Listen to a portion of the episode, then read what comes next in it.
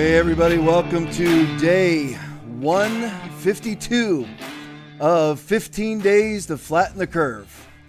Day 152 of the 15 days to flatten the curve. It's another Saturday night. Hope everybody's doing good. Tomorrow is church day. Hopefully, let me put out my spiel like I always do. You see my shirt, kind of made that a tradition for Saturday night. If you need a place to go tomorrow morning, 10 a.m., it's our final 10 a.m. Sunday service. The following week, we go to two services, Sunday morning, 9 a.m. and 11:15 a.m. But tomorrow, it's 10 a.m. only. Now listen, do me a personal psychological favor. Let's pack out the church tomorrow morning, 10 a.m. Sunday morning. Now again, if you're going to a church that's taking your temperature on your way in, that makes you social distance, that you have to register or make a reservation at the church that you pay your tithe to, you're going to the wrong church and you're listening to the wrong pastor. So check out 338. What are we? 3388. What's 33? I sound like Joe Biden. 30330. Check out Foundation Church, Inglewood, Florida. What's our address again? 3385 South Access Road, 3385 South Access Road right here, Inglewood, Florida. Check us out. Be here if you want the gospel preached. If you're still into heaven and hell, return or burn, repentance, judgment, prosperity, healing, all that. We preach it all here. Be here. Don't go to a church that ever closed. Unless the pastor's repented of closing, you're going to the wrong place. So check out Foundation Church tomorrow morning. Be here. If you can, check out our address, see how far you are away. If you're within an hour, you're within an hour and a half, this is the place to be. So, you know, these are radical times. It really is. It's radical times. And it's time to make the change. If you know, it may not be our church, but it's, you got to find a church that stayed open. You got to find a church that maybe is open since. You know, we have a lot of people coming to our church that, you know what, they got sick of waiting. They got sick and tired of waiting. And then a lot of them, too, it's not just that they got tired of waiting. They just were like, you know, they felt compelled, you know, to say, you know, I can't stay any longer. I can't, you know, it's daggum June and my church isn't open yet. So 3385 South Access Road.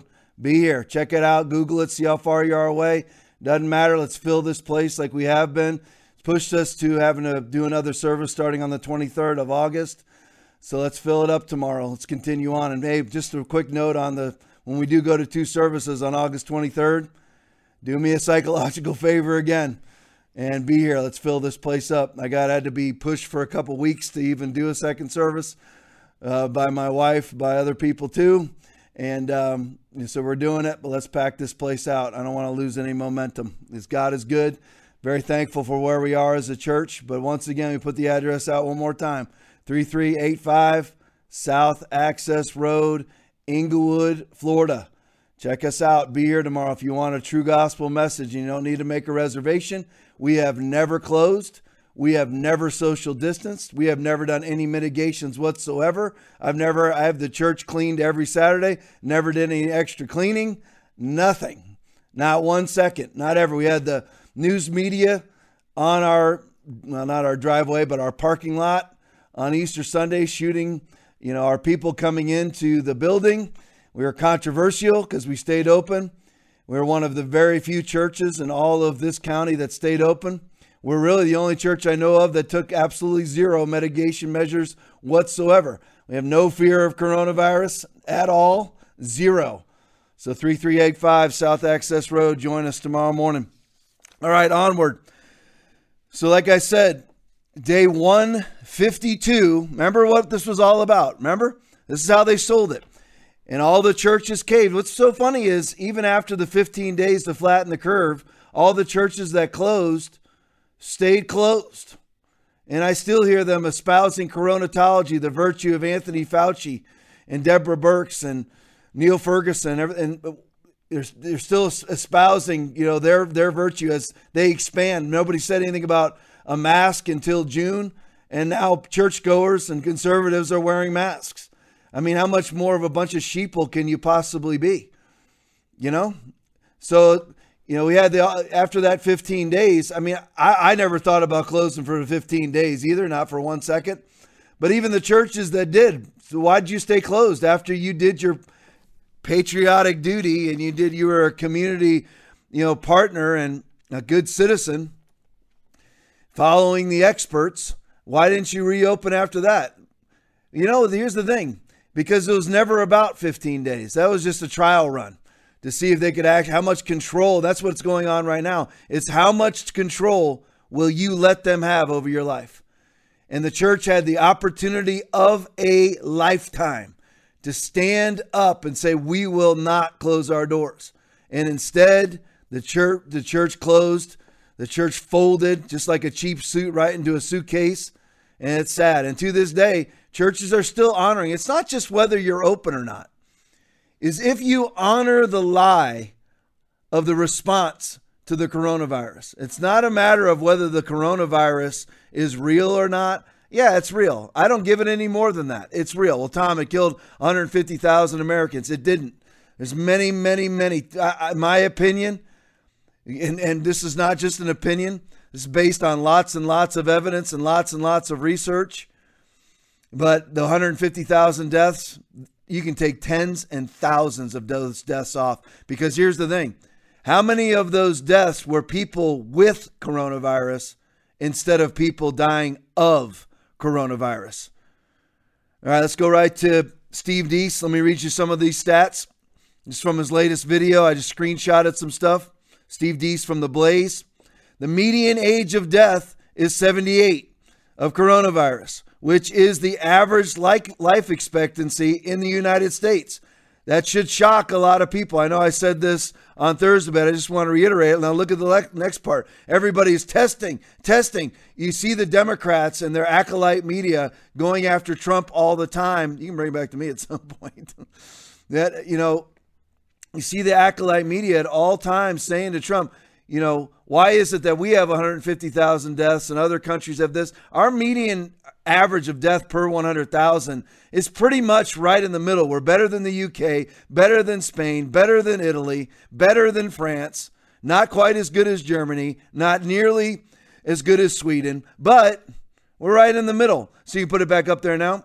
Now let's look at the test part. We have conducted 41 million tests. The acolyte media, it's really the Democratic Party propaganda media. They're always saying to Trump, we don't test enough. We need more tests. We have conducted 41 million more tests than the next closest free country. I mean, come on, bring it back to me. So, I mean, how much more testing can the guy do? 41 million more tests than the next democratized, the next free country, period. How much more can the guy do? Tests don't do anything. For, you know, again, you know, those of you who watch this all the time know, because I tell you this, all the studies show that between 6 and 26% of the population will catch the virus. In 2019, somewhere in the neighborhood of 30 to 45 million Americans had the flu. So how many people have had coronavirus with the flu? Because remember how the CDC does their stats. They're not counting people as dead from coronavirus. They're counting people as dead with coronavirus. If you look at their provisional death page, it's all people who have coronavirus with the flu, coronavirus with pneumonia, coronavirus with colds. That's how it's working. So it's lots and lots of people dying with coronavirus. Hence the reason why you see the average age of death of coronavirus is 78. Most people, if our average age of death period per year is 78, most people, the largest segment of the population, actually the largest segment of the population that dies this year would have been 78 years old. And that's the largest segment of the population that died of COVID-19 is 78. Both are 78. So that's why you don't see a lot more deaths this year than you had last year. Hardly, statistically, there's no more deaths this year than there was last year, and there's less than there was in 2017 with a pandemic. And I know a lot of you have heard me say this a bunch of times, But how is that not worldwide news? And I'm faulting. Listen, CNN will just lie. They're the acolyte media for the Democratic Party. I don't know which one's the chicken and which one's the egg, whether it's the Democratic Party feeding the acolyte media or the acolyte media feeding the Democratic Party. I don't know which one's the chicken and which one's the egg. It really doesn't matter. They're going to lie no matter what. We know that. But if you know, if you're Donald Trump, you're Mike Pence, other people in power, and you see that the average age of death of coronavirus is 78 years of age, and that's the average age of death every year in the United States, that should send alarm bells up. And you look statistically at the CDC website, and you see that you basically had the same amount of people total die this year as you did last year, then you have a whole lot of people that are dying allegedly, because they don't even test them either. But I'll go over both categories. So you have people that die with coronavirus that were tested, that they died of a stroke, they died in hospice, they died of a motorcycle crash, they died of a gunshot wound, all those different things. They got a blood draw. You know, I mean, the guy in Florida died of a lightning strike. So they did a blood draw on the guy probably while they were treating him. Turns out that he has coronavirus. He is dead before he ever got the blood test back, and they categorize his death as a COVID death. Now, so that's somebody who was actually tested, who died with corona, not of corona. Most people, remember, coronavirus is the virus that is so deadly that you have to be tested to know whether or not you even have it. That's how deadly it is. So you have people that were tested, you know, they died of a stroke, died in a car accident, died of a lightning strike, died of whatever, and they found out, you know, died in hospice. These are all documented cases by the thousands.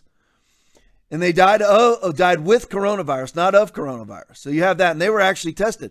But that you don't have to be tested. According to the CDC website, for doctors, you just have to suppose that they have coronavirus. So you have all of those too. The people who had a cough, people that, you know, I'll read this to you later. The CDC's own head came out, Robert Redfield, came out and said this week that yes, it was either this week or last week. He said, yes, there would be motivation for people to falsify death certificates if there's money to be gained by doing it. He actually came out and said it himself.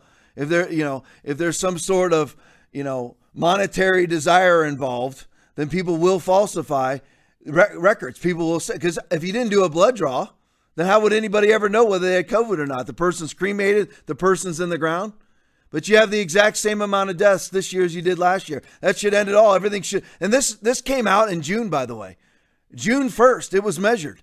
June 1st from the CDC. From January 1st to June 1st. The exact same amount of people died in 2000, statistically speaking, slightly more this year, slightly. But less than 2017, so that slightly means nothing. But it came out from from January 1st to June 1st that there was no more deaths this year than last year, statistically speaking. That should have ended it. Just like in the White House press room, when it was found out via the Stanford USC study, LA County study, that the virus has a 0.1 to 0.2% post-infection death rate. Why would you ever wear a mask? Why would you ever close your business? Why would you ever shut down the economy for something that has the exact same statistics as the flu? Why? I don't know. Put up the next slide for me. There we go. Here we go. Today is, at the time, this was on the 13th, today's the 15th, so today's 152. Today is day 150 of the 15 days to flatten the curve, according to Steve Deace. As of today, listen, look at these stats now. Only 3% of ER visits are for COVID-19. How many times have you seen people and heard people, namely Democrats, we're being overrun. The sky is falling. The ERs are full, right? Oh no. The hospitals won't be, we got the second wave has come upon us. There's a hot zone going on, right? 3%, put it back up there for me. 3% of ER visits are for, right now, today, 3% of ER visits are for COVID symptoms. Only 1.9% of active cases are hospitalized. 1.9%. Only 0.014% of Americans are hospitalized with COVID. This is your pandemic. This is your pandemic. Now, if I know I get, most of the people that I'm talking to right now are, I'm preaching to the choir. But there's obviously, via the comments that I see every week, people who are not the choir. This is your pandemic now. 0.01% of Americans are hospitalized with COVID. And by the way, that statistic is actually wrong. I love Steve Deace, but how he got that statistic was through positive tests. So like we've had like 4 million or something positive tests of COVID. So that's what he's basing it on. That's actually wrong because you need, that's not, we, it's a minimum. All the studies, 6 to 26% of the population. Let's go right in the middle. Let's not even right in the middle. I'll list towards the 6%. 10% of the population has had COVID. So it's actually 33 million people. So it's way less than even 0.01% of Americans are hospitalized with COVID-19. So, all right, next. I mean, put the screen back up for me. Only 0.7% of Americans are currently a positive case. Actually, that's the one. The first one was right. Only the 0.014% of Americans hospitalized with COVID is correct. That's off the overall population. It's the next stat that's actually wrong. Only 0.7% of Americans are currently a positive case. That's actually wrong. It's actually way higher than that. Because that's just the most people, and that. But he's going off of positive tests. Positive in the state of Florida. Just as an example, you know, you have 22 million people, and there's in the state of Florida, there's been somewhere in the neighborhood of 250 to 350,000 positive tests. Okay, you honestly think that's the total amount of people in the state of Florida? Most people are never tested, right? So it doesn't really represent how many people have had COVID. And you're like, Tom, you're preaching against your own argument. No, I'm not. My argument has always been how lethal is COVID-19, not how many people have it. I actually believe way more people have had it than many conservative pundits because I go by the studies, the USC study, the Stanford study, the LA County study, the Israel study, Miami Herald study, Boston Globe study, all showed 6 to 26% of any population will have had or has COVID-19. It's the same with the flu, by the way. People are always like, it's way more infectious. It's way more contagious than the flu. No, it's not. It's the exact same. If it's way more infectious, then why does every liberal use positive cases to do all their statistical data? If you use positive cases and you go, okay, in the state of Florida, you have 250,000 positive cases, positive tests, right? And you've had 8,000 deaths, roughly, somewhere in there out of 22 million people. Then you end up with a much higher death rate, right? Because you're dividing, you know, 8,000 by 250,000. No, you divide 8,000 by 10% of the population. That tells you your death rate according to every study. And that will end up with the magical number of between 0.1 and 0.2% post-infection death rate. That's how it works. That's how you do it every time. Anybody who's truly doing it, even the CDC did it. CDC has the post-infection death rate at the recovery rate is 99.74% survival rate. They have a 0.26 post-infection death rate is according to the CDC, 0.26. That's why we've closed down everything. I mean, look at those statistics. All right, from the Baltimore Sun. And this was written on day 151 of the 15 days to slow the spread. Maryland, this was written on Sunday, August 13th. Well, it couldn't be Sunday. I have the wrong day on here, but 2 days ago. So written on Thursday. So it's not written roughly Thursday, Wednesday, Thursday, somewhere in that bracket. So on day 151 of 15 days to slow the spread, this is what happened in Baltimore, Maryland, according to the Baltimore Sun. Maryland opens on day 151 statewide hotline to report potential coronavirus distancing violations. Now that sounds like something that I read to you back in April, right? Or late March, maybe in the very first part of May. But here we are, August 15th, 2020, and we are still at a place where Maryland opens a statewide hotline to report potential coronavirus distancing violations. But pastors, just keep your church doors closed. It's just about containing a virus, right? Mask-wearing Christians, mask-wearing conservatives. It's all about containing a deadly virus, right? It's not about control. It's not about little Stalins running all over the place in the United States enjoying their day in the sun, is it? It's not about ushering in the beginnings of sorrows or marks of the mark of the beast or anything like that, right? It's not your fight, right? It's not James 4:7 for you. Resist the devil and he'll flee from you. Actively fight against the devil and he'll flee from you. Pastors and Christians, where your churches are closed or you're still mitigating. See, a lot of people are, well, we're open now, so we're vindicated. No, you're not. You're not vindicated unless you admitted that you were wrong for ever closing to begin with. And I don't mean the churchgoers, I mean the church pastors. If your church pastor has never repented of closing his doors, he doesn't believe the Bible. And he's a capitulator to the little Stalinist tyrants that are running over. This is day 151. This was done 2 days ago in the state of Maryland. They set up a hotline to turn in people who are violating social distancing rules. In a release, the state said the toll-free COVID prevention line is a joint effort between Maryland's Emergency Management Agency, who are now God. You know, remember, we were endowed by our Creator with certain unalienable rights, right? The thing that Joe Biden couldn't say. Not anymore. It's places like Maryland's Emergency Management Agency, which was never elected. But Pastor, it's not your fight. I know for freedom Christ came to set us free, Galatians 5:1. Freedom's not your fight, though. This is all politics, right? They still can't have church in Maryland. If they do, it's still one of those, you can have church, but you got to be 10 feet apart from each other, taking temperatures, social distance, alcohol gel stations, make sure you register for the service, make a reservation for the service. Listen, churches like that are zombies. That's all they are. I've had people say this to me. They're lifeless. They go back and they're lifeless. They are.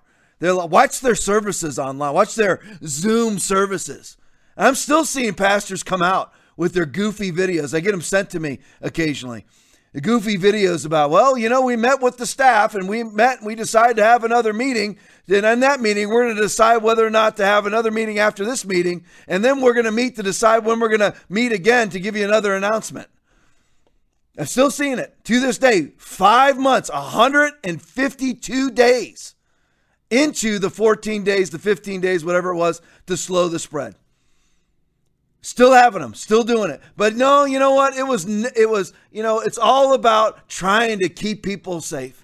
You know, people don't want to come to your church. They won't. You don't need to worry about whether to keep them safe or not. Unless you're conducting church in a nursing home, you're good.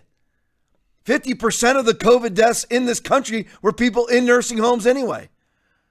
So the Maryland's Emergency Management Agency, Department of Health, and State Police. This was in a release. The state said the toll-free COVID prevention line is a joint effort between Maryland's Emergency Management Agency, Department of Health, and State Police about social distancing involving Gestapo tactics, state police. For social distancing? Cop for 25 years. I would never, ever. I'd quit. I vowed this before. When I was a cop, I said, you know what? If they ever send me out to confiscate weapons, I'm gone. Not doing it. I'm not going out there and confiscating people's weapons in violation of their Second Amendment rights. State police to respond to concerns residents may have about people not exercising proper social distancing or otherwise not taking necessary precautions in the light of the pandemic. Any individual found violating Governor Hogan's order could be charged with a violation of that order, which carries a penalty of up to 1 year in jail and a $5,000 fine, or both. Day 152 of the 15 days to slow the spread. All right, well, we got Joe Biden. And here's the thing. Who's the ones pushing all this? And I know this gets a little bit redundant, but it's the news. It's the news. So who's the one that's pushing all this? I mean, Trump had to be dragged kicking and screaming, you know, to a mask, to strap on a mask. And I don't like that he ever put one on, believe me. And him and Kayleigh McEnany calling them patriotic makes me vomitous. However, it not just vomitous, it makes me extremely angry that President Trump caved on the whole mask thing. Shouldn't have.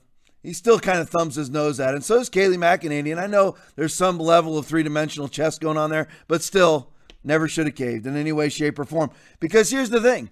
They never stop at the inch that you give them. Ever.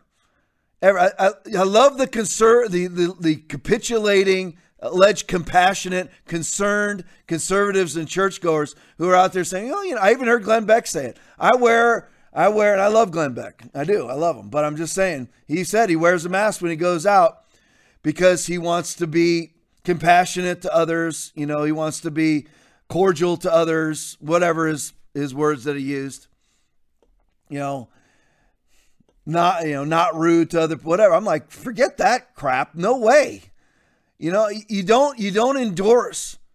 You don't eradicate lies by lying. You don't eradicate lies by buying into the lies. Listen, you know, the way that they get rid of racism now is to do what? Institute racism. Saying black people, Hispanic, whatever, there's racism against them. Well, how they answer that is to be racist towards white people. That's just ushering darkness in to judge darkness, and how dark, therefore, would that darkness be, according to Jesus, right? So I want you to know who it is that's behind all this stuff. Yes, Republicans and churchgoers and pastors and Christians have capitulated, sadly and pathetically, but the people that are pushing this totalitarianism, this tyrannical authority, this control over your life, that's what this is all about. Pastors and Christians, conservatives, mask-wearing Republicans. It is not about the virus. It's about controlling you. It's an experiment to see if they can control you. So you're telling me, Tom, they purposely put out this virus? I'm not saying that. I'm saying that an opportunity arose. You got to remember, I don't think they put it out because the Democrats I'm talking about, because at the beginning, they were like, this is no big deal. They were telling Trump that he was a racist and a xenophobic person for closing down travel from China into the United States. Pelosi, Schumer, Biden all called him a racist for doing it, right? So that at the beginning, they didn't really know what this was all about. And again, I agree with the travel ban, and I agree with isolating people in nursing homes. That's what all that should have been done. That's it. Everything else should have just stayed wide open like it always is. So it wasn't that big. It isn't that big a deal. I agreed with the Democrats early on. It isn't that big a deal. But here's the thing. I want you to know who's behind now the totalitarianism, the tyranny, the little Stalins that are running around. It's not conservatives. There's plenty of capitulating Christians. Conservatives are always afraid of what the media is going to call them. They're always afraid they're going to be taken down from social media. They're always afraid of the repercussions of standing up for what is right. You never gauge whether to stand up for what is right by the repercussions, ever. You stand up for what is right, period. That's what you do. That's why we never closed, ever. That's why we never took one mitigation measure ever. You never judge. You never go, you know what? Should I do what's right or not based on, you never make that decision. Should I do what's right or not based on what the repercussions will be? You just do what's right. And so a lot of times Republicans are going, if I don't strap on a mask, they're going to call me anti-science. Who cares? If I don't put out the black square supporting Black Lives Matter, they're going to call me a racist. They're going to do that anyway. They're going to do it anyway. It doesn't matter. You might as well just go hardcore. Because for the most part, that's what Trump does. It got him elected. You might as well go hardcore because they're going to call you a racist and anti-science anyway.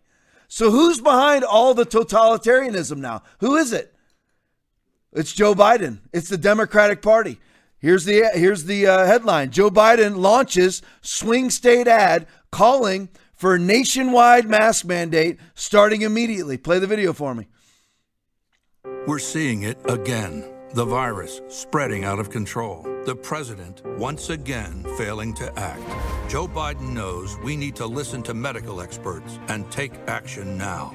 That starts by expanding testing, calling for mask mandates nationwide, starting immediately, and producing more protective gear here at home. Fighting this virus and rebuilding our economy will take a president who's ready to lead. I'm Joe Biden. And I approve this message. So who's behind it? Look at the guy strapping on a mask. It's the final picture you get to see of him. So who's behind it? So Christians, conservatives, and Republicans, if you're strapping on a mask, send your money to the Biden campaign. Send your money to Harris Biden. And yes, I said that on purpose. Send your money right there because that's who's behind this stuff. That's who's behind the control. It's the Democratic Party. It really is. Let me read you this. Florida sheriff tells deputies not to wear coronavirus masks at work. Love this guy. Marion County Sheriff Billy Woods extended to the MCSO, Marion County Sheriff's Office employees, as well as visitors. Woods' order comes after last week's emergency ordinance from the Ocala City Council mandating, again, this was on the 12th. So this was day 149 of 15 days to slow the spread. Day 149. You have the Ocala City Council mandating that masks be worn inside businesses. Where were they in March? You know, you have Fauci and Birx now. They want goggles, face shields, and masks on everybody, right? None of that was said in April. None of that was said in May. None of that was said in March. None of that was said in June. That all started in July. That shows you that all of the quote-unquote science is bunk. And all these sycophants just buy right into it. There is no other word but sheeple. When I drive around town or when I'm going into a restaurant, I sit there and I look at these people going in. The other day, I was at a restaurant here in Port Charlotte. And people walked in and each of them are, listen, I'm chubby. I'm not making fun of their weight too much, but I'm just saying they're both like a hundo plus overweight. Strapping their masks on. They wear their masks all the way into the restaurant, sit down, take their masks off and eat, and then don't wear them on the way out. What sense does that make? And they'll call me a science denier. What I'll say to them is try a salad instead of all the French fries you eat. Step one. Step two, your mask is doing nothing. You might as well just enjoy free breathing the free air. Masks do absolutely nothing. And this sheriff got a hold of that information. Woods, the sheriff, order comes after last week's emergency ordinance from the Ocala City Council mandating that masks be worn inside businesses. Mayor Kent Quinn vetoed the ordinance on Monday. Thank goodness. Now, why would the city council in Ocala, Florida, and you can, this is, you're like, Tom, you're just going local on us tonight. I'm not just doing local. I'm telling you, you can do this in any city that's doing this garbage right now on day 152 of 14 or 15 days to slow the spread. Why would they do it? Why would they have to have what they call an emergency ordinance? Emergency. Well, okay, well, you know, of course, you know what I was going to do with this. Those of you who watch, let's pull up the stats for Marion County, Florida, of which Ocala is a city in the middle of Marion County, Florida. And I'm going to use the whole county, not just the city. What's the stats in this entire county that they had to have an emergency ordinance to strap face diapers on every single citizen that goes into any business in the city of Ocala? Why did they have to have an emergency ordinance? So I ran the numbers. They have a total of 108 coronavirus deaths in the entire county of Marion, Florida. They have a population of 372,000. So out of, it's almost 373,000, but I'll go 372. 372,000 people, 108 coronavirus deaths. So countywide, you have a 0.02% chance of dying of COVID. And of course, the usual 0.1 post-infection death rate. After, if you happen to catch it, you only have a 99.9% chance of survival. Emergency ordinance needed. This is going on everywhere in the country. and it's equally as logical anywhere you go. And that level of logic is none. It's all about control. These people, they got their whiff of it, and they can't get away from it. You can go one name after another, whether it's Gavin Newsom, Kate Brown, Phil Murphy, Andrew Cuomo, Tom Wolf, Gretchen Whitmer, all of them, they got a little whiff. And all of these Democrats, and there's Republicans too, they get a little whiff of control, and they don't want to let it go. Because listen, I want you to think about it. How many political figures have been laid off? How many people in the Beltway in Washington, D.C. have been laid off? Political figures. How many? None. So it doesn't affect them at all yet until the entire economy crashes. And then they'll understand that they're actually getting paid by tax dollars that aren't being paid. What's coming in instead of taxes right now? This is absolute, ready? Fact. What is it? What's coming in instead of tax dollars right now? Printed money. There are no tax dollars coming in. You had 40 million Americans lose their job. There's no tax dollars coming in. They're printing the money. Eventually that will reach the politicians. They're just too stupid to understand that. They waltz around doing their continuing rolling lockdowns and mask mandates, actually causing either a global, national, or local recession. They cause it and they think it's never going to touch them. But eventually you hyperinflate your economy and you can't pay the politicians anymore. All right, from The Blaze, here's some real interesting mask logic coming out of the state of Wisconsin. Play that video for me. All right, we read a couple crazy bonkers stories about mask policies that, I mean, it's like things are getting better in the country, but you wouldn't know it if you listened to these ridiculous rules. So the Wisconsin Department of Natural Resources, they have mandated that employees of that department have to wear their face masks, even if they are at home during Zoom meetings. So anyone who is on a Zoom meeting at the Wisconsin Department of Natural Resources, you need to wear your mask. I mean, literally, it says, also wear your mask even if you are home to participate in a virtual meeting that involves being seen, such as on Zoom or another video conferencing platform, by non-Department of Natural Resources staff. Set the safety example, which shows you as a DNR public service employee care about the safety and health of others. Because once again, Eric is over here losing his mind. Once again, it's totally about the science and not at all about symbolism of how you appear. That literally, I'll sum up my facial expression while I was watching this, because I caught myself on the side camera. It was like they're making people in the state of Wisconsin wear masks while they're alone at home in the midst of a Zoom meeting. And when they put out the reason for this, the logic behind it, again, there is none. It's so that you look like you bought in, so that you look like you bought into their safety measures. So what does that do? That you can take that, and that's the logic behind every person, all the crazy Karens that are yelling at people in Targets and Walmarts for not wearing their masks. All those, and they think that if you're not wearing a mask, that you're gonna, you know, they're gonna catch the deadly plague from you with only a 99.9% survival rate. But that's the logic, is to look safe. It gives people an ideal to be behind. It gives them life in the midst of a lifeless life.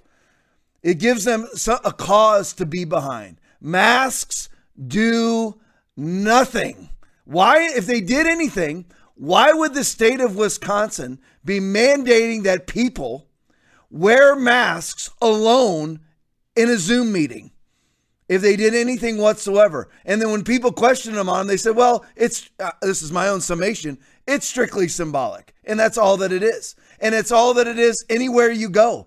Masks do not, there's not one mask on planet Earth that can filter out 0.06 to 0.14 microns, which is the size of a coronavirus particle. There's not one mask, not even an N95. N95 only goes to 0.3 microns. Sorry. And most of those, they've been outlawed on airlines. You can't wear an N95 mask on an airline flight anymore because it's got a release valve. So you release all your sputations out into the world. Deadly coronavirus plague, right? So right here on day, here's another article on day from Breitbart. On day 145, I figured it out in my head. You're welcome. On day 145 of the 15 days to slow the spread, Gretchen Whitmer interviews for vice president. Now, this is before Kamala was picked.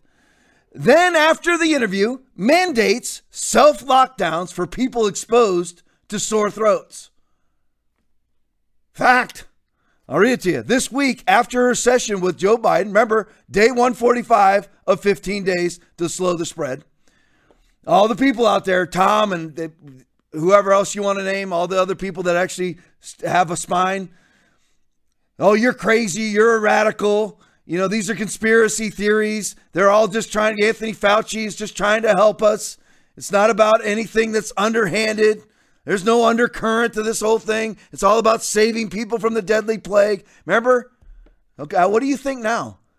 You know, all you quarantining, staying at home Christians who quarantined yourselves inside your homes for weeks or months at a time.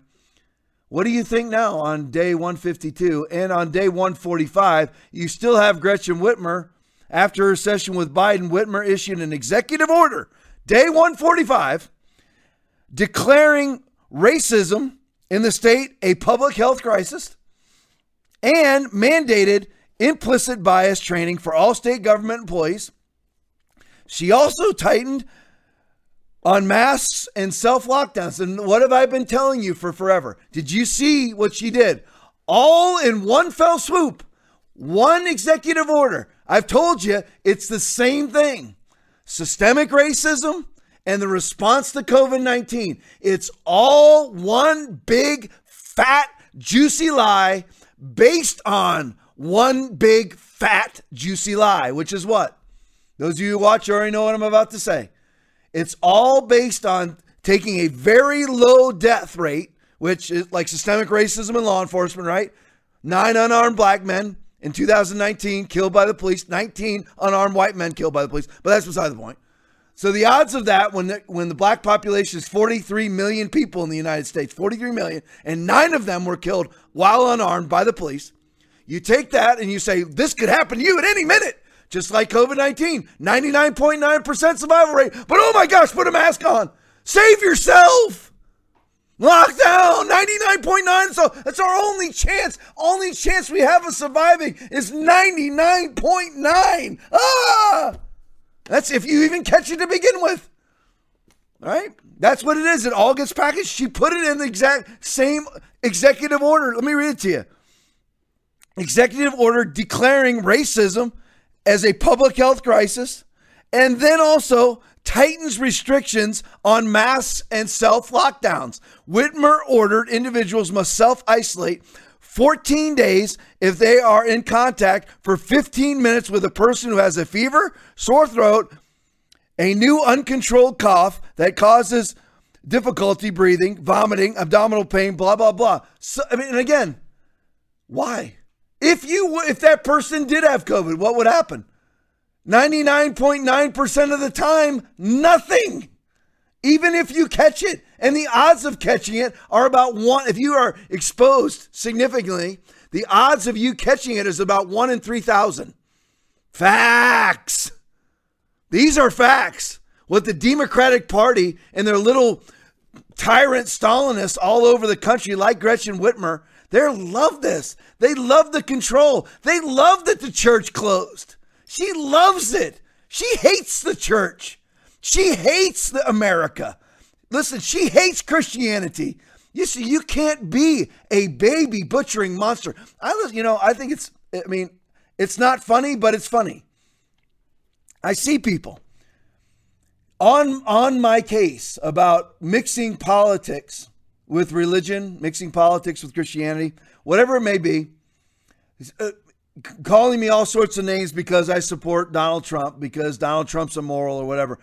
All the while, they're all for the butchering of the unborn to the tune of 1 to 2 million per year in the United States alone, 42 million worldwide. Absolutely fine with it. Absolutely fine with killing that baby on the screen right there without thinking twice about it. And they want to talk about Trump's immorality?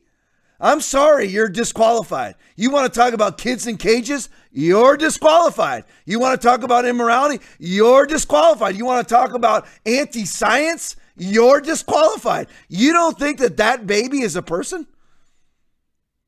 You don't think that baby's a person?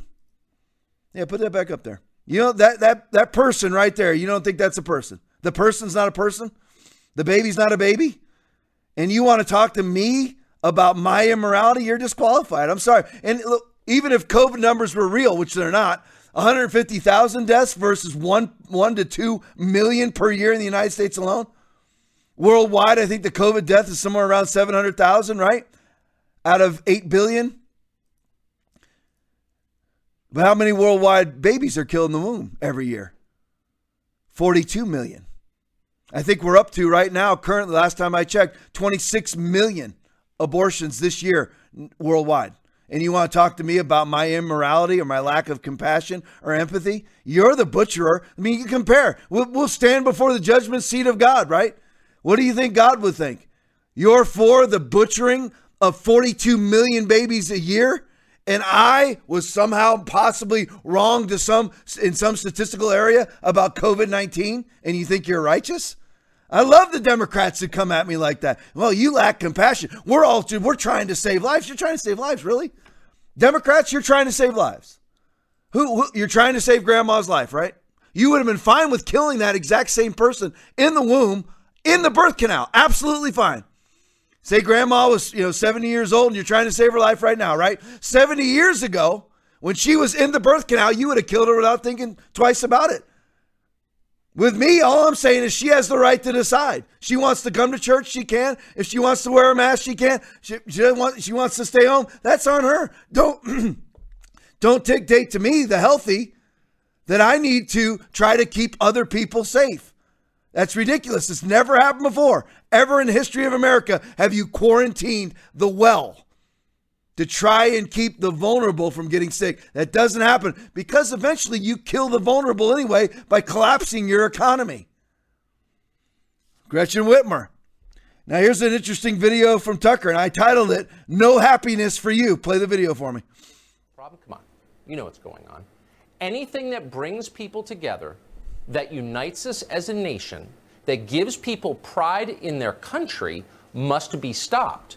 Anything that causes division, fear, panic, anxiety, hatred must be amplified, no matter how many kids kill themselves as a result. There's an election coming up. Here's Dr. Biden explaining the rules. If I were president today, I would roll back the reopenings in a number of places. And everyone, wherever there is a significant percentage of people with COVID, should be required to keep social distancing and masks. Bars should not be open. There should not be congregations of more than 10 people. Oh, so after consulting with his advisors, all of them political advisors, Biden has located the core of the problem. It turns out America isn't shut down enough. People might be tempted to go to church or have dinner with their friends or work for a living. Kids could wind up in school and learn things that haven't been pre-screened by Google. Somewhere, a young couple might decide to take a walk through the woods without masks to enjoy nature and fresh air. And if things like that continue, happiness might return to America. We can't have that. Not until people learn how to vote correctly. There you go. And that's what it's all about. Capitulating, Pastor. That's what it's all about. That's what it's all about. You meeting people in the parking lot of your church, walking them in, taking them to the desk to offer them a mask, taking their temperature, requiring reservations for your church. That's what it's all about. Just send your money to Biden. Just go ahead and choose sides, because that's who wants you to do those things. If you're strapping masks on your face, you are a Kamala Harris supporter. You are a Joe Biden supporter. That is who you are. Embrace it, love it, say it out loud, because that's who you are. They're the ones. I don't care whether I don't care who you allegedly voted for 4 years ago. That's who you are. It's based in lies. Well, I'm just doing it to try to keep people safe. That's a lie. And then by wearing the mask makes you a liar.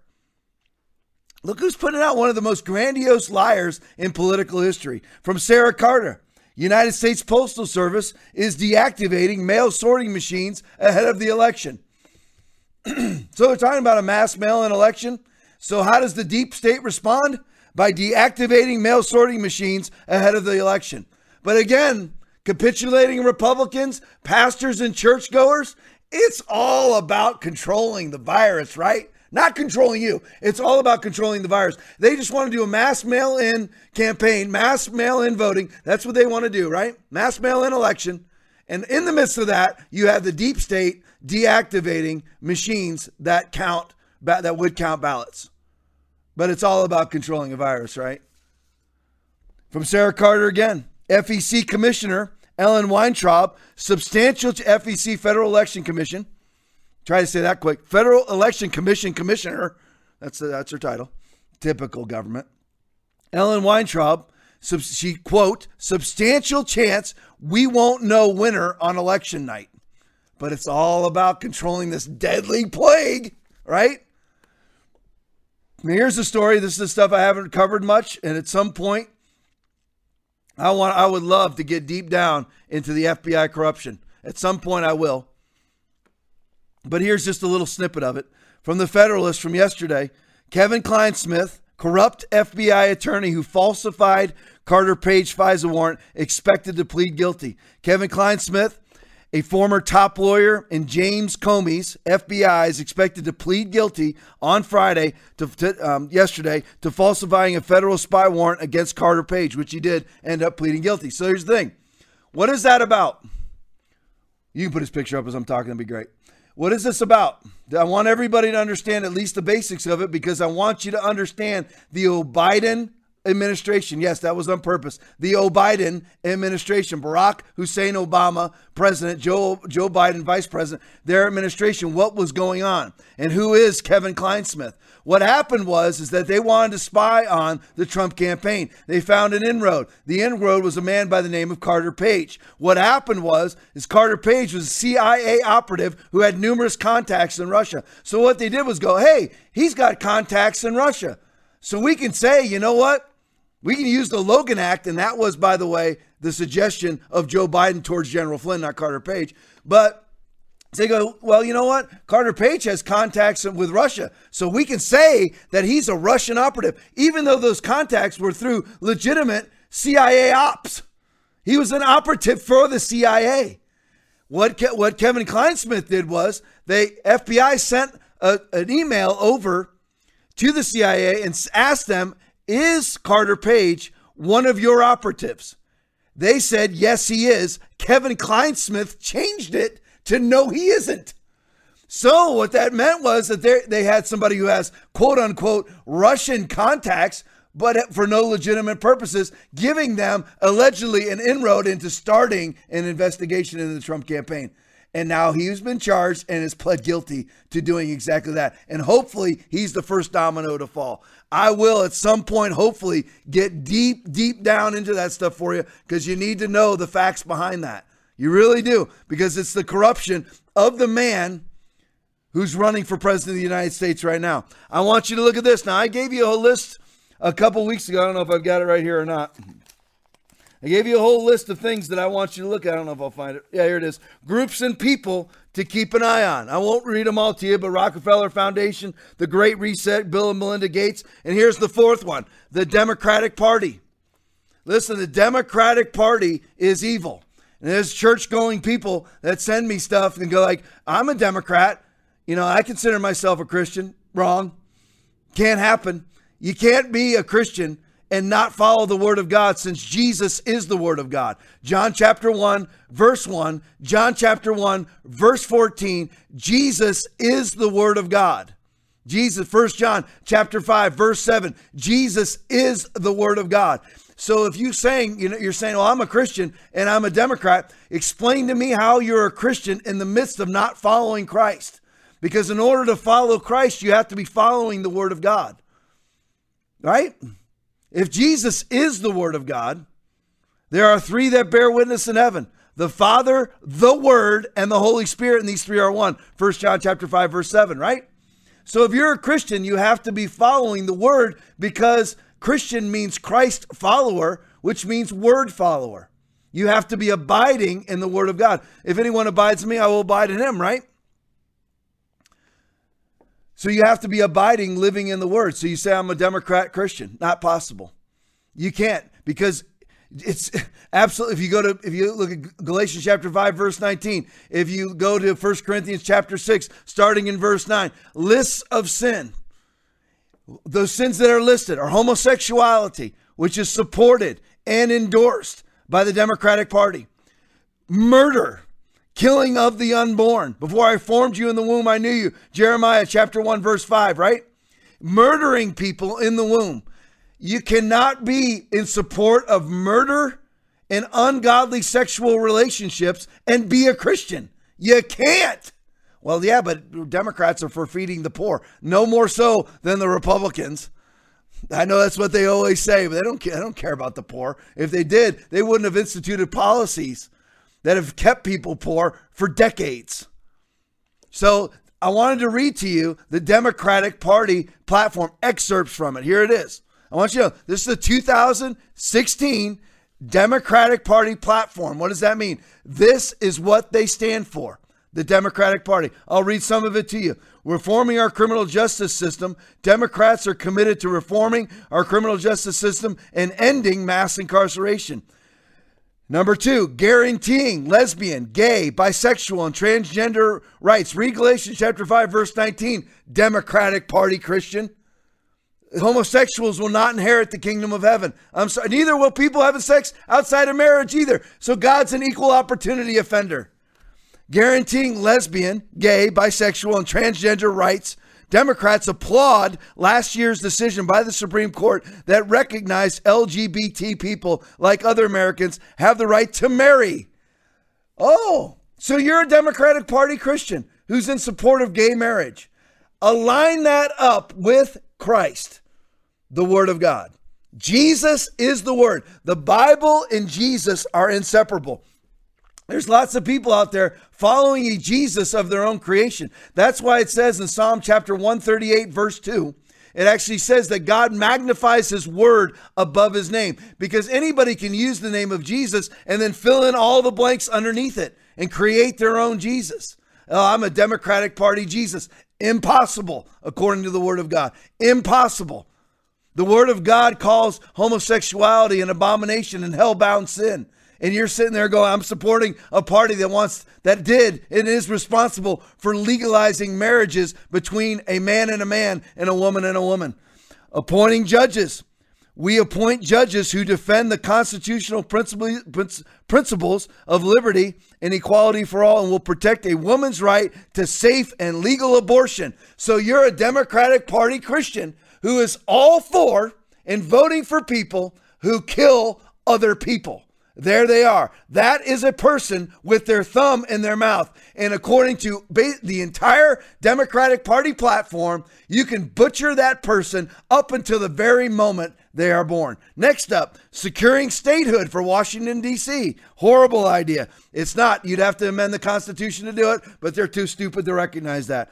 Combat climate change, build a clean energy economy, Ocasio-Cortez, and secure environmental justice.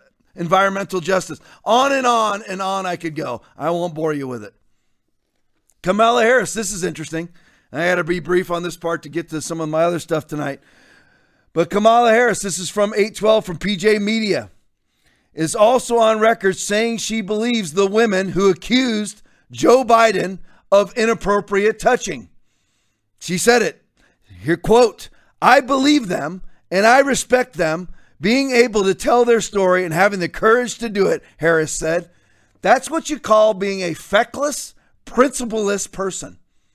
You're allegedly, typical Democrat, you're allegedly in favor, right, of women's rights. Now, out of the 42 million babies aborted worldwide every year, how many of those are women? 21 million.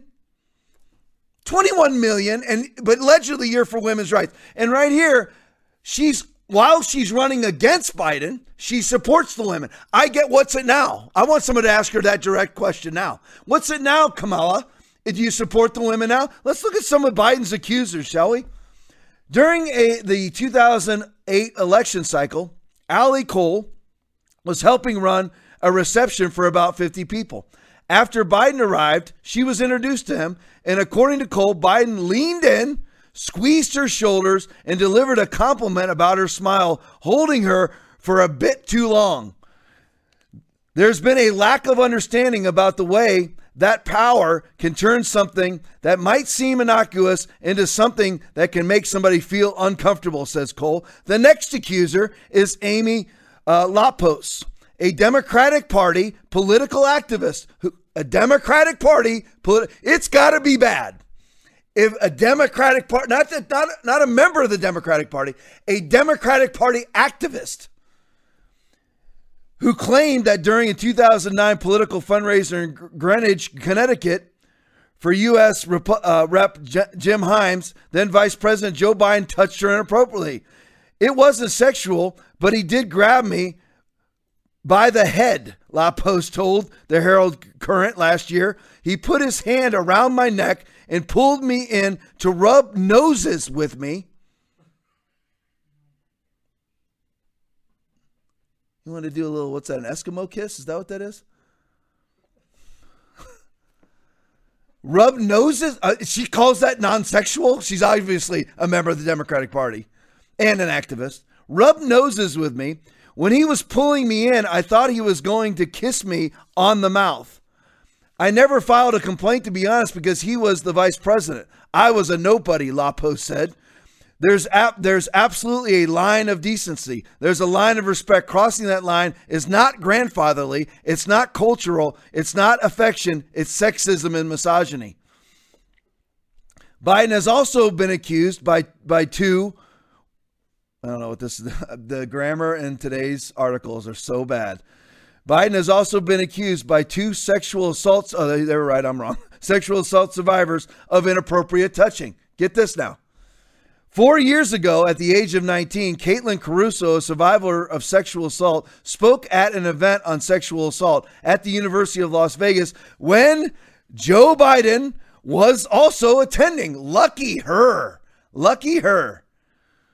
Yeah, you put those up there while I'm talking. That's good. Caruso says that after sharing her sexual assault experience, Biden rested his head on her thigh.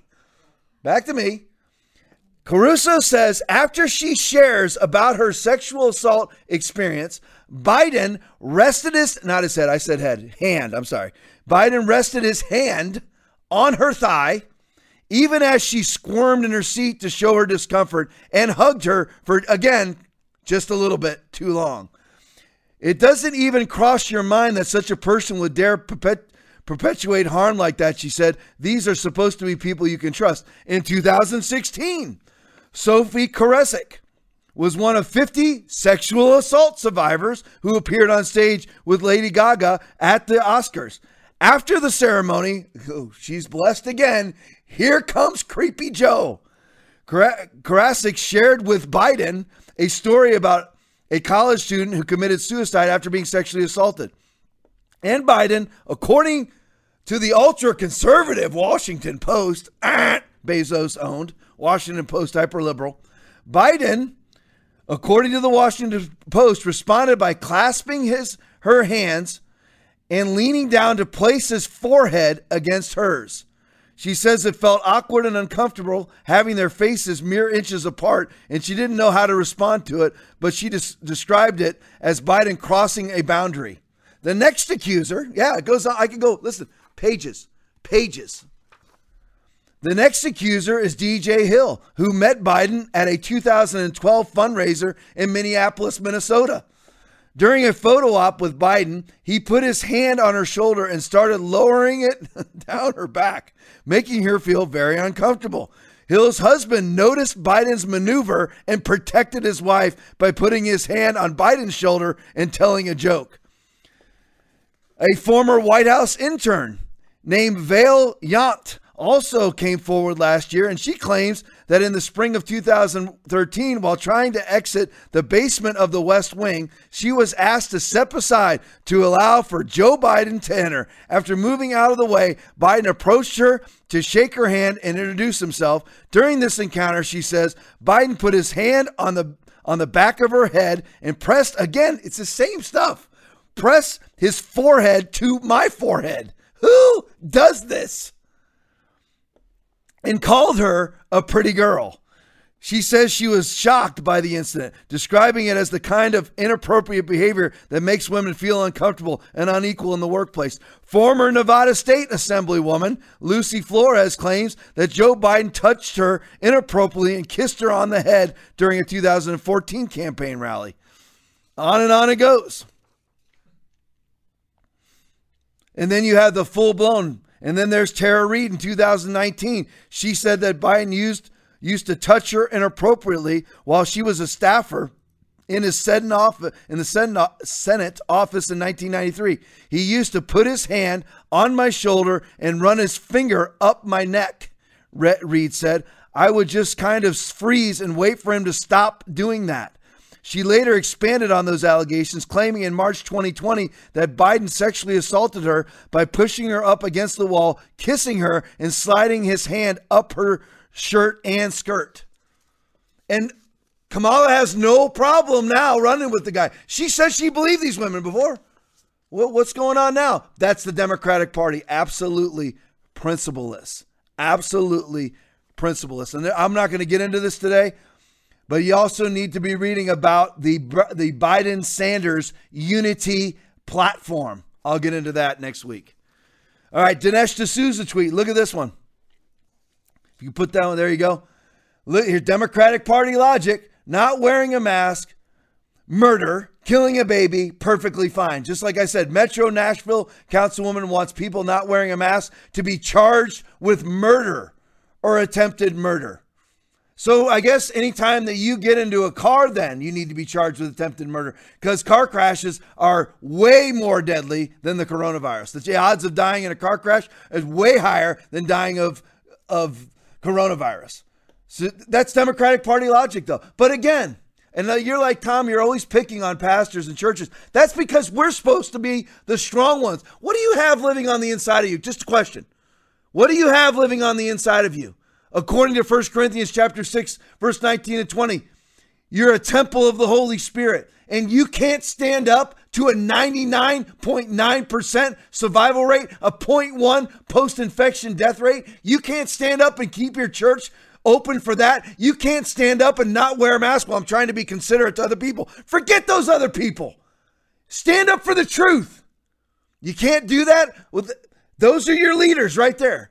Those are the people espousing the logic that you bought into as a Christian, as a conservative, as a Republican.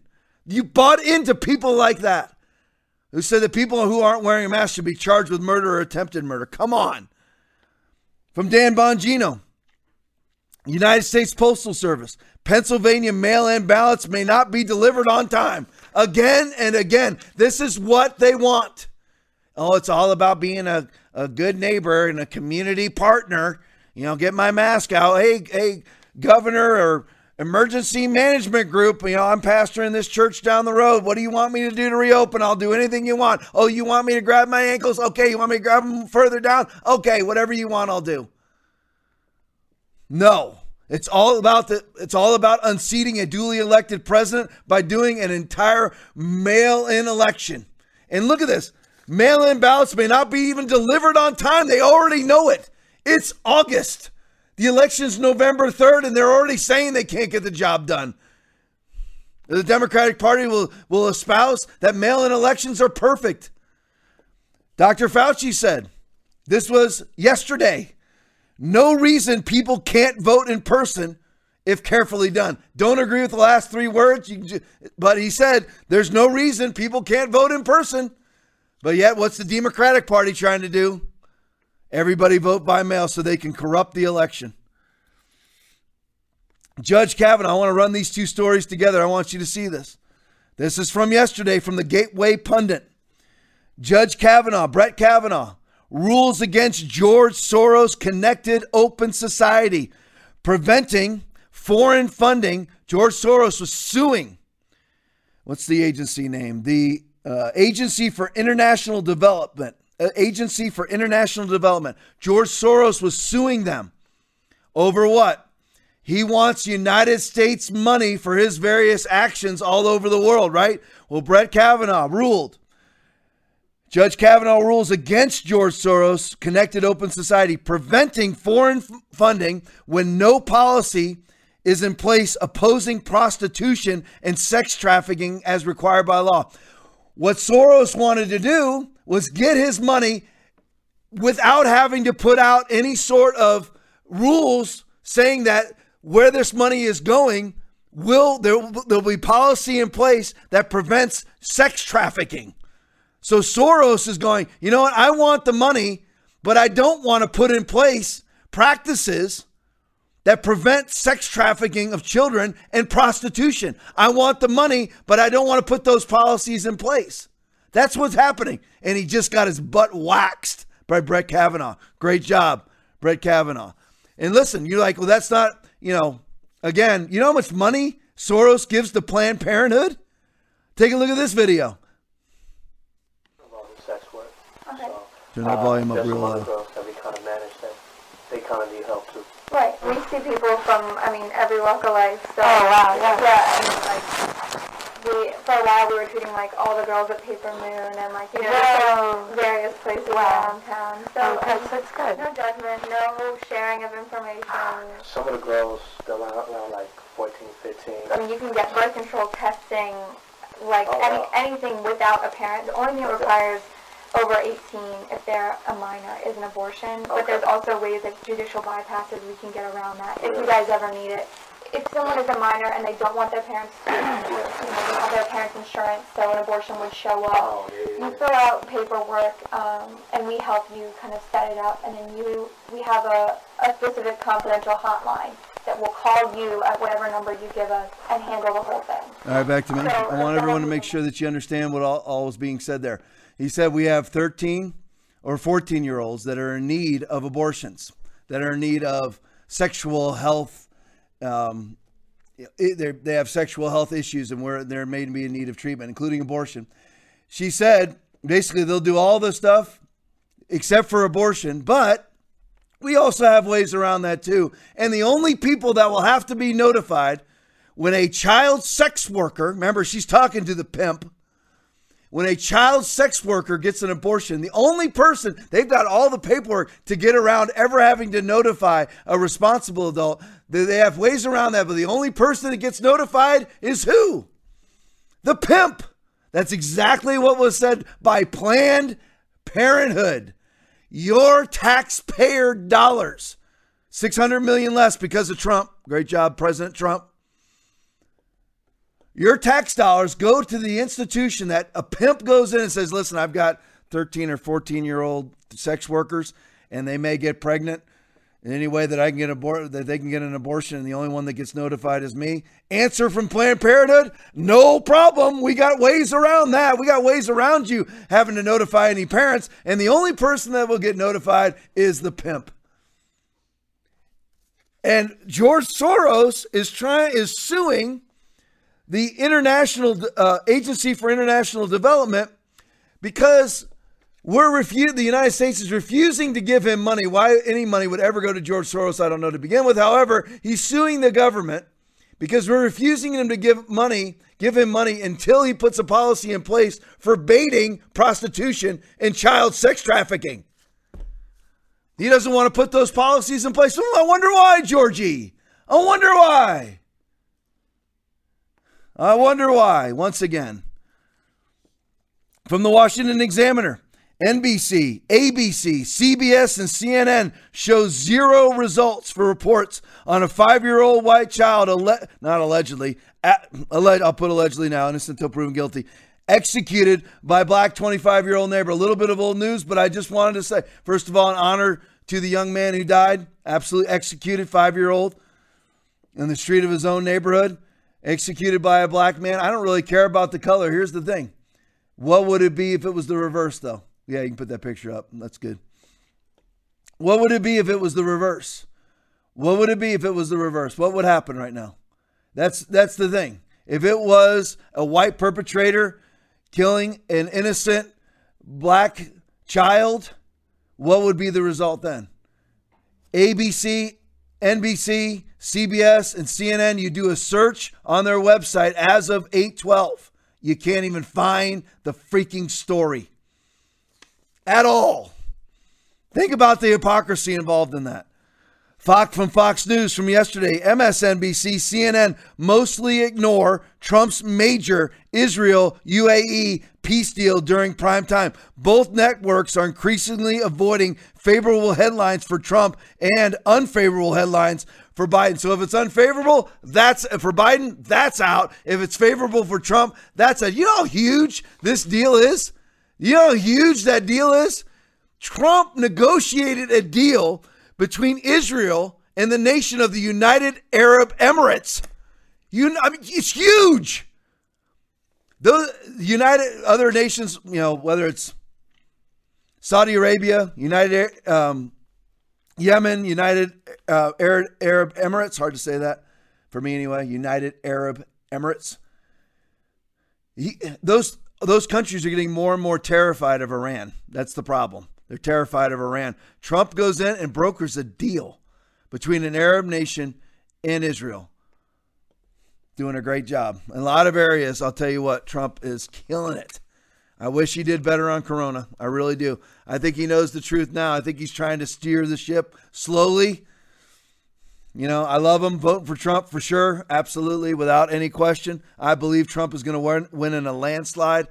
But just open this country. Do it. Just take the step, man. Just take it. Sweden, the whole thing. Ignore Fauci. Ignore the Democrats. The media is never going to paint you in a positive light anyway. Ignore them and open the whole country. And the president can't do that anyway. It's the governors that have to do it. And there's so many states that are controlled by little Stalinists that he can't do it. But that's the verbiage he should be putting out. All right, Glenn Beck, I put this video out there.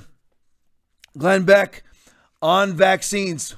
Play this one for me. Hey, some great news from USA Today. Three doctors argued in USA Today the coronavirus vaccine should be mandatory, and tax penalties, higher insurance premiums, and denial of many government and private services ought to be considered for those refusing the shot. I'm quoting, "While the measures that will be necessary to defeat the coronavirus will seem draconian, even anti-American to some, we believe there's no alternative. Simply put, getting vaccinated is going to be your patriotic duty. There is no alternative to vaccine-induced herd immunity in this pandemic. Broad induction of immunity into the population by immunization will be necessary to end this pandemic." This is an article that was published on August 6th. Its original subhead, "Defeat COVID-19 by requiring vaccination for all. It's not un-American, it's patriotic." The original subhead was "Make vaccines free, don't allow religious or personal objections, and punish those who won't be vaccinated. They are threatening the lives of others. They are saying now that when the vaccine is ready, the conditions that prohibit a vaccine need to be rare. Private businesses could refuse to employ or serve unvaccinated individuals. Schools could refuse to allow unimmunized children to attend classes. Public and commercial transit companies, airlines, trains, buses could exclude refusers. Public and private auditoriums could require evidence of immunization for entry. There needs to be a registry of immunization, and it will be needed with the names entered after immunization is completed. Everyone should be issued a certification card. Papers, please. This is horrifying. Absolutely horrifying. Everything is proceeding as I have foreseen it. There you go. Back to me. I had to wait for that to get in. I let it run a little long, but I had to wait for the end. I love the Emperor from Star Wars. I had to wait for that to come in. But anyway, Everybody hear that? And again, see, where do you draw the line? It's all about, right? I love the pastor came out recently. All I want to do is talk about Jesus and not politics. Mark of the Beast is the Bible, which means that's about Jesus. Okay. So again, for those Christians that, you know, you never repented, did you? You know, you quarantined back in March and April, you quarantined, and now you're justifying it, even in the midst of things like this. What are you going to do when they knock on your door for your vaccine? And what are you going to do? Are you ever going to repent? Will you ever change? You ever going to say that you were wrong, that you never should have quarantined?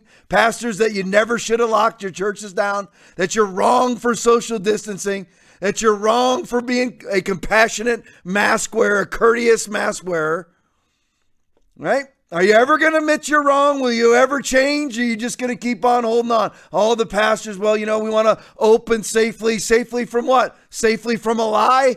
It's all a lie. It's not a deadly plague. And look at where we're going. And there's still pastors and Christians that are still not seeing it, or you know, it's not even that they're not seeing it. They're living in denial. Not the good kind of denial. Let him take up his cross, deny himself, and follow me. Not that kind of denial. It's the opposite of denying yourself. It's pride going before destruction. Well, you won't admit you are wrong. You are wrong to ever close your church. You are wrong for stopping from going to church. You are wrong for social distancing, wrong for closing down your business. Dan Bongino today was up at the gym. I can't remember the name of it in New Jersey that stayed open. They had to kick their own door in. Their own city council barred their own business with boarded up their own business, shut their power off, shut their water off. It's like Atlas Gym or something. I can't remember. There it is. Hey, put that up there, bro. You're awesome. Here they are doing it. That's where Dan Bongino was today, up there, or yesterday it was. I can't remember whether it was yesterday or today. Up there doing deadlifts. Yes, it was yesterday because I saw playing the video yesterday. Doing deadlifts, right? It's still just about a virus, right? I mean, that's all that it was about. Really. And now you have people talking about mandated vaccines. Are you for that now? Are you like Kamala Harris? Remember when you used to be against mandated vaccines? Remember when you used to read the Bible? Remember when you used to read, you know, the book of Revelation where it talks about the mark of the beast? And you used to be concerned about things like that, and now you're praying for a vaccine? Well, a little bit later in that exact same video, some more information came out. Play that video for me. Is now looking to embed vaccine records directly under the skin of children. Oh. Along with a vaccine, a child will be injected with a bit of dye that is invisible to the naked eye, but easily seen with a special cell phone filter combined with an app that shines near infrared light onto the skin. The dye would be expected to last up to 5 years, according to tests on pigs and rat skin. The development of this idea, which the article proudly noted, avoid using iris scans that might violate privacy. And it's been funded by the Bill and Melinda Gates Foundation. What a surprise. There you go. It's all about caring for a disease, right? All about keeping people healthy, right? All about keeping grandma safe. That's where you're still, as pastors, you're still sticking with, I'm a community partner. Listen, there is no fellowship between light and darkness.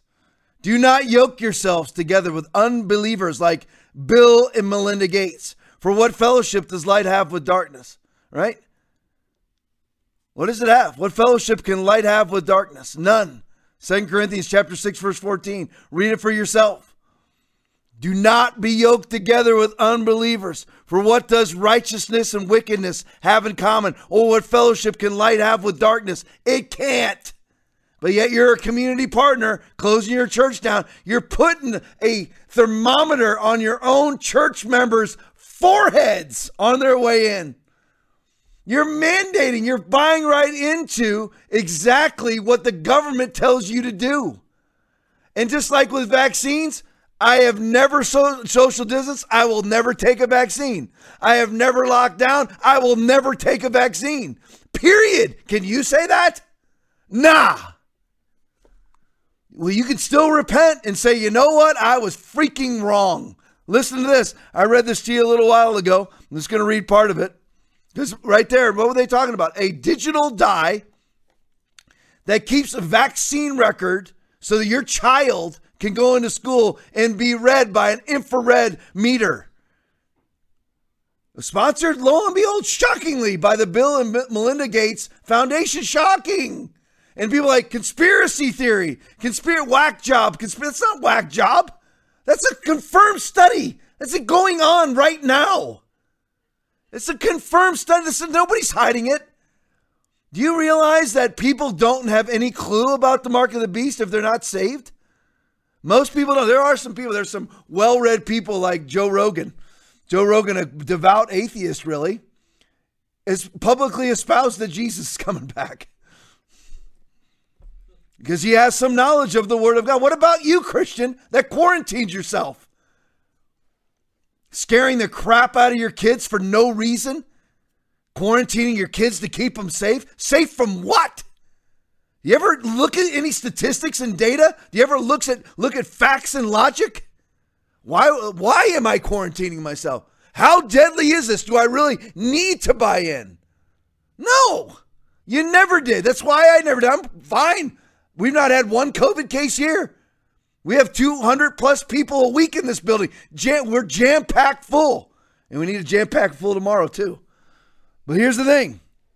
Speaking of Billy and Melinda, a biometric digital identity platform that evolves just as you evolve is set to be introduced. I read this to you about a month ago in low-income remote communities. Of course, that is the Bill and Melinda Gates milieu.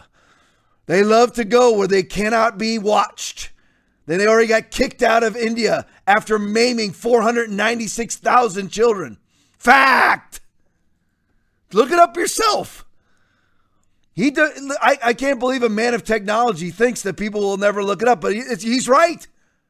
The pastors are community partnering with Bill and Melinda Gates, with the Gates Foundation. Tom, you're awfully hard on pastors. Darn right. Judgment begins at the house of God. 1 Peter chapter 4, verses 17 and 18. Read it for yourself. A biometric digital identity platform that evolves just as you evolve is set to be introduced in low-income remote communities in West Africa. Fact!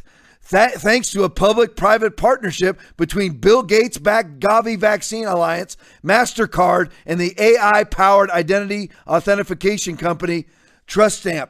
The program, which was first launched in late 2018, will see TrustStamp's digital identity platform integrated into Gavi MasterCard's Wellness Pass, a digital vaccination record and identity system that is also linked to MasterCard's click-to-play system that powered by its AI and machine learning technology called New Data. Facts. Absolute facts. I'll read you, Revelation chapter 13, verses 16 through 18. I'll just start in verse 17. And that no one may buy or sell except one who has the mark or the name of the beast or the number of his name. Well, I just wanted to be a community partner and use wisdom with this whole COVID thing. What wisdom? What wisdom trumps the word of God ever? What wisdom trumps the word of God ever? Name it. Show me the Bible verse. Jesus is the Bible. In the beginning was the Word, and the Word was with God, and the Word was God. The Word was with God, and the Word was God. In the beginning, the Word was with God. Tell me how your wisdom trumps the Word of God.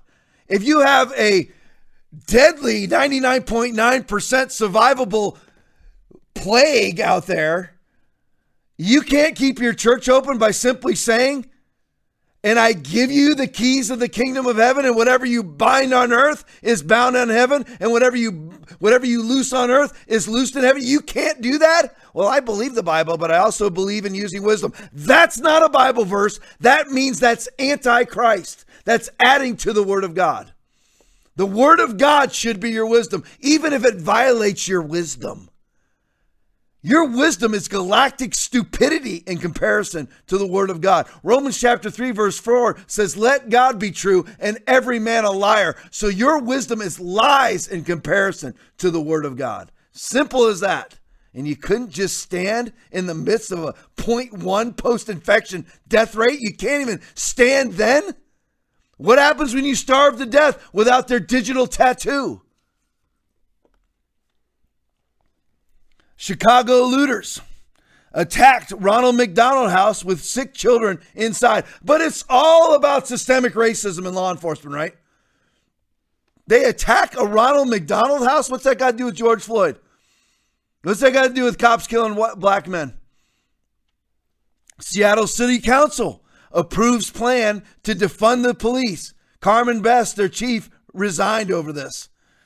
Department slashes jobs and salaries. And you know who's getting cut there?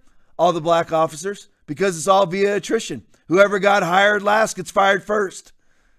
And they've had mass hirings of minorities in the Seattle Police Department. They're all being fired now. Good job.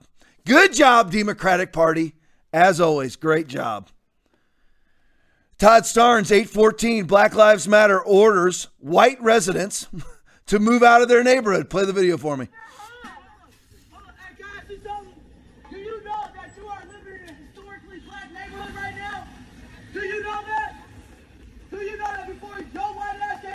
I don't know if he's really yelling at a person or he's yelling at a building. Do you know that? It's equally effective. Do you know people like you came in here and basically bought all the land from the black people first? Left them when it was worth. Gentrification. Kicked them out so you can live here. Do you know that?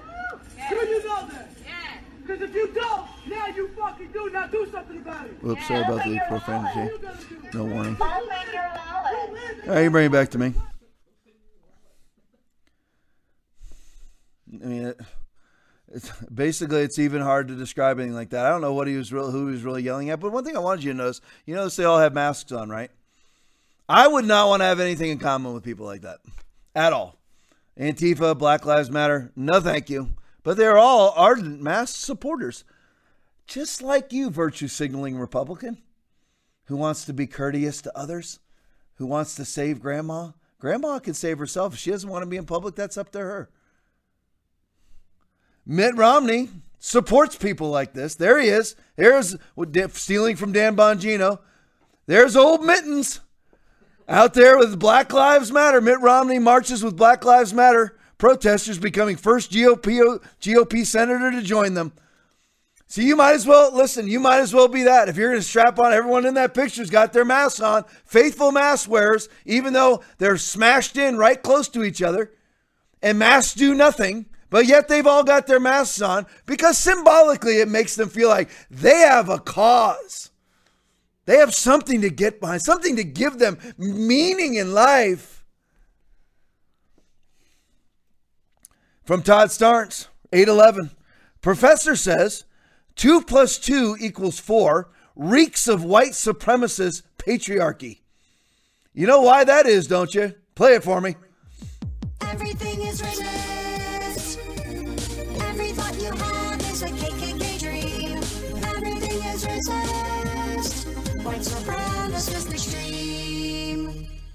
There you go. That's why. Everything's racist, right? Brooklyn College professor Lori Rubel says that equations like 2 + 2 = 4 reek of white supremacist patriarchy. She says the goal of math should be about nurturing people and protecting the planet. Harvard candidate Kareem Carr also says that math should be reevaluated because it was primarily developed by white men. So since it was developed by white men, 2 + 2 must be wrong. Here's an interesting one for the Oprah-loving Christians out there. Play this one for me. Oprah Winfrey. What the hell happened to her? Loved by Americans, especially women, a lot of white women, who helped her become a multi billionaire. But she doesn't need you anymore, and she's done giving out those free cars. Instead of joy, she's throwing around guilt at white people because of all of our white privilege. There are white people who are not as powerful as the system of white people, the caste system that's been put in place, but they still, no matter where they are on the rung or the ladder of success, they still have their whiteness. That's a There's scene your Oprah. You can bring it back to me. There's Oprah. You know what that is, Oprah? That's racism. You don't solve racism by instituting more racism. It doesn't work at all, ever. But you know what her motive is? Play it for me.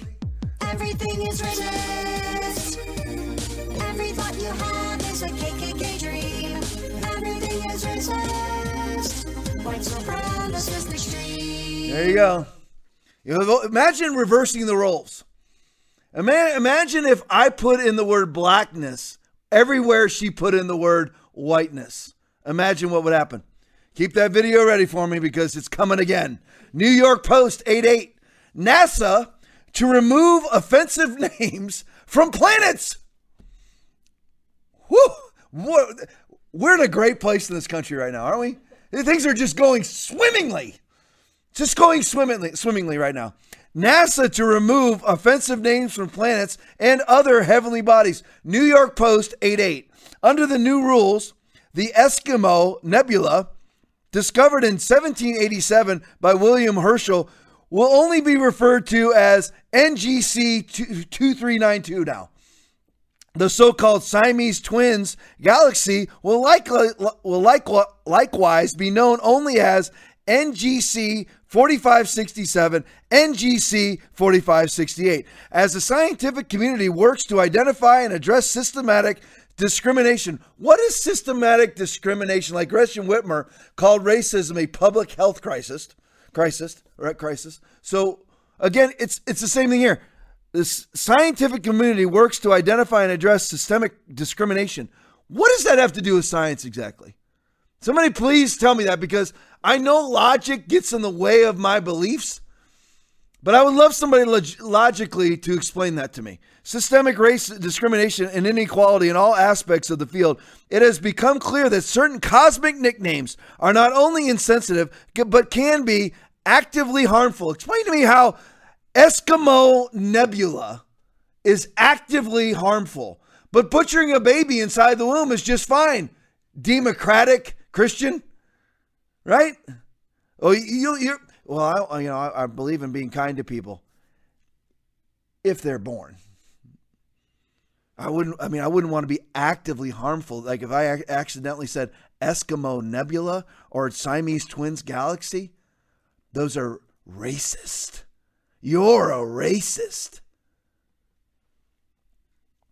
The agency said in a news conference, NASA is examining its use of unofficial terminology for cosmic objects as part of its commitment to diversity, equity, and inclusion. You know why they're doing this?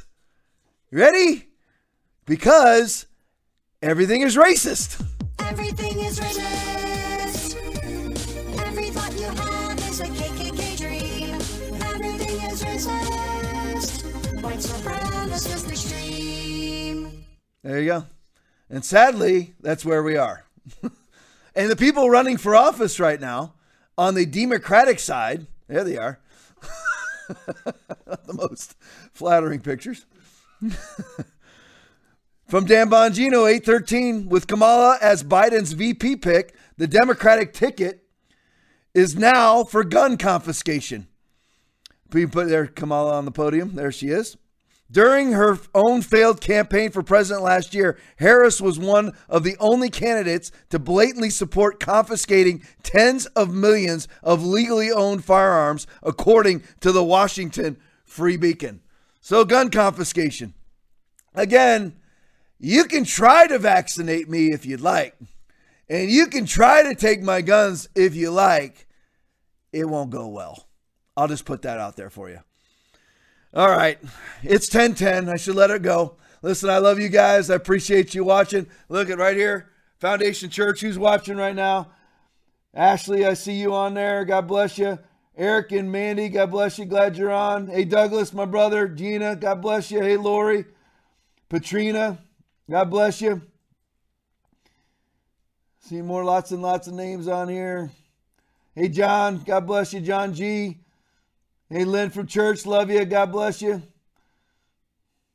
Like and share this video as much as you can. Daryl from church, love you. Hey, Rhonda, God bless you. Hey, Steve, my brother, love you, man. Yeah, Atlas, Jim, appreciate it. Hey, Alex from church, love you, brother. God bless you.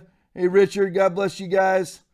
I'd use your full name so you knew I was talking to you. Put your state so you'll know who I'm talking to. I love you guys. I appreciate you watching. Again, 3385 South Access Road, Inglewood, Florida. Google it. See how far you are away. Let's set an attendance record at Foundation Church for a single service tomorrow, because next weekend we're going to 2 Sunday morning services. This is our last one ever at 10 a.m. Be here tomorrow. Google it. See how far you are away. Drive here and join us if you want the gospel. I will be thundering it from the pulpit. If you want to hear it, bring it. If you've got guts, listen, only the strong survive this church. This is not a watered down ark style church where you're not going to be doing life alone. This is gospel. This is Bible. This is heaven and hell. I preach about judgment. I preach about hellfire and brimstone. I preach about repentance. I preach that you can lose your salvation. I preach about healing, that God wants you healed every time and prospered every time. It's called full gospel. Full gospel. If you want that tomorrow morning, 10 a.m., be here with me. There's our acronym right there. Foundation Church, Inglewood, Florida. Be here. Let's pack it out. Pray with me. Lord, we love you. Lord, we praise you. We pray for the healing of our country. If my people who are called by my name shall humble themselves and pray and seek my face and turn from their wicked ways, then will I hear from heaven and will forgive their sin and will heal their land. Lord, we pray that tonight in Jesus' mighty name. And the church shouts, amen and amen. I love you guys. I mean it. I love you big time. I'll see you tomorrow morning. God bless you.